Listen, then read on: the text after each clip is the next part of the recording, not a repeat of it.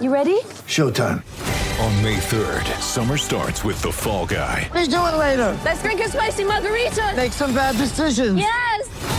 Audiences are falling in love with the most entertaining film of the year. Fall guy. Fall guy. Fall guy. That's what the poster said. See Ryan Gosling and Emily Blunt in the movie critics say exists to make you happy. Trying to make it out? Nope. Because I don't either. It's not what I'm into right now. What are you into? Talking. Yeah. The Fall Guy. Only in theaters May 3rd. Rated PG-13. Get ready for the greatest roast of all time the Roast of Tom Brady, a Netflix live event happening May 5th. Hosted by Kevin Hart, the seven time world champion gets his cleats held to the fire by famous friends and frenemies on an unforgettable night where everything is fair game. Tune in on May 5th at 5 p.m. Pacific time for the Roast of Tom Brady, live only on Netflix. is Irish FL from War Chant. Coach, how you doing? Good, brother. How are you? I'm good. Hey, um, Coach Norvell mentioned that uh, Jordan kind of guys limited him a little bit just to see the younger quarterbacks. How did Jordan look when he was in there? And then uh, if you could just kind of give an overview of the younger guys. Jordan's had a really good camp. You know, he's been consistent. So, you know, we want to kind of, we knew what he's been and he's put the work in. So we want to kind of let those younger guys roll with those older groups, let them operate with the, with, with the wide out, the O line, the running backs. And I thought those young guys, man, showed, showed a lot. You know, I thought, you know, I thought Tate was poised. I thought AJ made good decisions. You know, we didn't have many of the, the negatives that we had in scrimmage one. So I thought those guys, you know, showed their understanding and their confidence in the offense. Next will be Curt Weiler from the Osceola.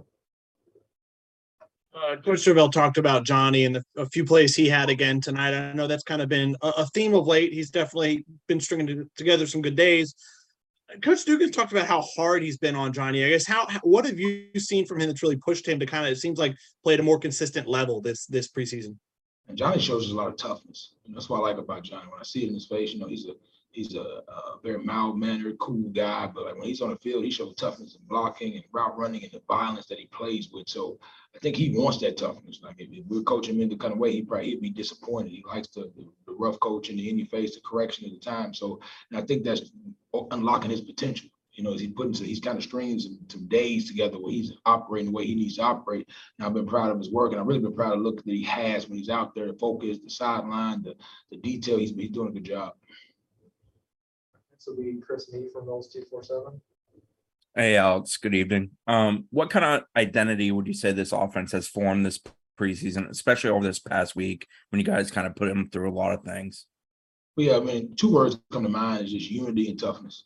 You know, I, I think that they're playing together. Um, you know, they're supporting each other, even on the bad plays. You know, it's, it's easy.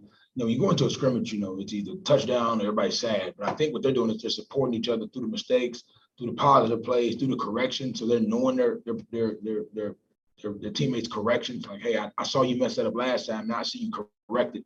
So what I like is the support and just the toughness, man. I mean, those backs are running hard. I mean, the receivers are really running. I, I like the toughness that they're displaying, even on the back end as we coming through camp. It, it's been pleasing to see. Go back to Ira. As you guys have been trying to develop some depth, depth, excuse me, at different positions, especially at center this week, um, what have you seen out of those guys who've gotten opportunities um, to learn maybe new skills or, or, or step up this week? I threw some monkey wrenches up. You know, I, I make it uncomfortable as possible. So, like, I told a couple guys that played right all camp that they playing left today. I told some guys that, that they've been playing right to play left. Like I, I threw some monkey wrench in today, which caused more focus penalties. We got to correct that. You know, in this game is ever flowing. We can't say, "Oh, I'm I, like." We, we want to build continuity, but we also got to be able to operate when there is no continuity. So you got to train for both instances. But I, what I liked about today was I thought we operated well. I thought the snaps were good with the young guys that play. We rotated a lot of guys, so we're going to have about four or five guys that can play that position outside of the ones we already have. So just building that depth, and this is the time to stress them. This is the time to make it uncomfortable. This is the time to say, "All right, you play right all all camp. Now you play left today," and telling them that right before we go out there. Just trying to see what they respond to because you know those situations are going to come up, so we got to train for them. We'll Go back to Chris Nee. Coach Norvell mentioned Markeston Douglas turned in a highlight play today. What can he offer you guys both as an inline blocker and a big body working down the field?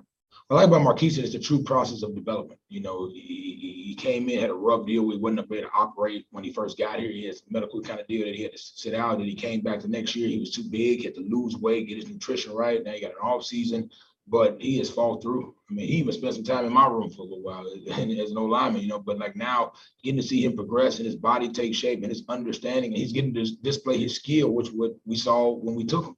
So I, I'm, I'm really pleased with his growth, but it's not really surprising us. I think the surprising thing is that you know it's coming together a little bit quicker than I thought. But I mean, I mean he got on ran today. I, I said, "Oh man, faster than what I thought he was."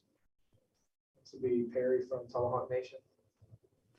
Coach, how would you evaluate communication with the team so far? Not even uh, between you guys, but even between themselves. You already mentioned how they have been coaching each other up after the mistakes, after things you have mentioned. Have you seen an increase in the way that they have been able to communicate effectively? I've been really pleased with it. You know, when you're building a team, you know, we brought in a lot of new people, you know, so the competition is high and you're always concerned with, you know, hating and fakeness, you know, acting like I'm for the team, but I'm not because things are not going well for me. So that was a big thing in challenging the offense is let's get rid of the fakeness, let's get rid of hating, let's put it all on the table and say this is what it is. Now let's learn how to genuinely be happy for one of our teammates. And if that's you, you're gonna want that same support. So let's go compete, let's go fight it out, but let's support each other real, genuinely, and not the, you know, the, the fake all-star team kind of deal. And I think I've been more pleased with that than anything. You know, I, I see guys after a completion celebrate. I see them after uh, incomplete saying that's how you good instead of saying, well, I wish that was me. So I've been really pleased with the unity of the offense and the way they've been supporting each other and, and really challenging each other also. Next will be Aslan Hajimandi from War Chant. Coach, Kanaya Charlton's a kid that said, you know, part of the reason he committed to this program was because of you and how bluntly honest you were with him. You, I guess you kind of told him that his tape really wasn't all that good, um, but he wasn't scared about that. And he seems like he's progressing. I mean, has he progressed? And for freshmen, how much of it of being successful for you is is it is it a physical thing? Is it a mental thing? And personally, how, what's it with Kanaya? Give Kanaya a shout out. He, he took the rest of the ones today. Um, I threw him in a tough situation. He wasn't prepared for that. I threw him and said, "You going with the ones today for a couple of series?" And I want to see how he respond. You know, he, he's you know, the big thing with him, was he had to come down and trim his weight. You know, work on his mental toughness. But I've been pleased because he's still here. He's still fighting. He's still swinging. Now he still has a lot of progression to go. We still got to cut him down a little bit more and things like that.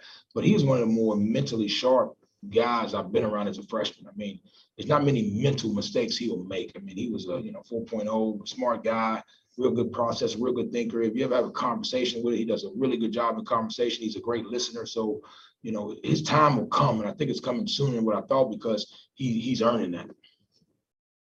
We'll go back to Ira.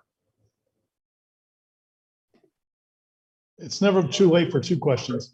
Um, I was, I wanted to ask about, um, uh, Jazston Turnetine is a guy that, you know, he hasn't been here all that long. I was kind of curious how his development has gone. And then the other one is seeing Kayden Lyles out there, and I don't know if he was out there tonight, but I know in Jacksonville he was going to the practices and still putting on pads. And, you know, obviously it's a tough situation, but what does, what does he mean to, to your group? Well, I'm gonna start with Kayden because when you talk about toughness, buy-in through adversity, and, and nobody displayed that better than anybody. I mean, to have what he's going through and still show up, still put the uniform on, he's coaching them harder than me sometimes.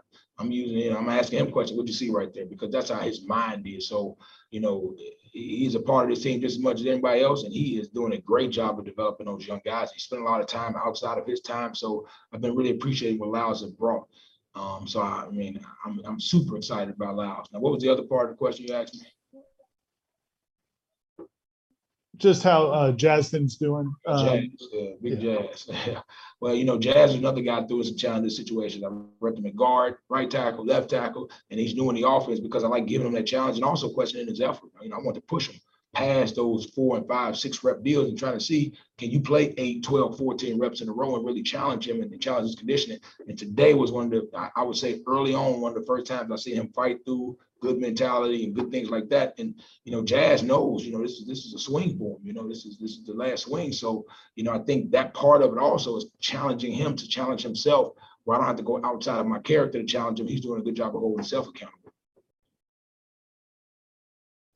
All right, that'll wrap us up. Thank you, Coach. Thank you. Recording stopped.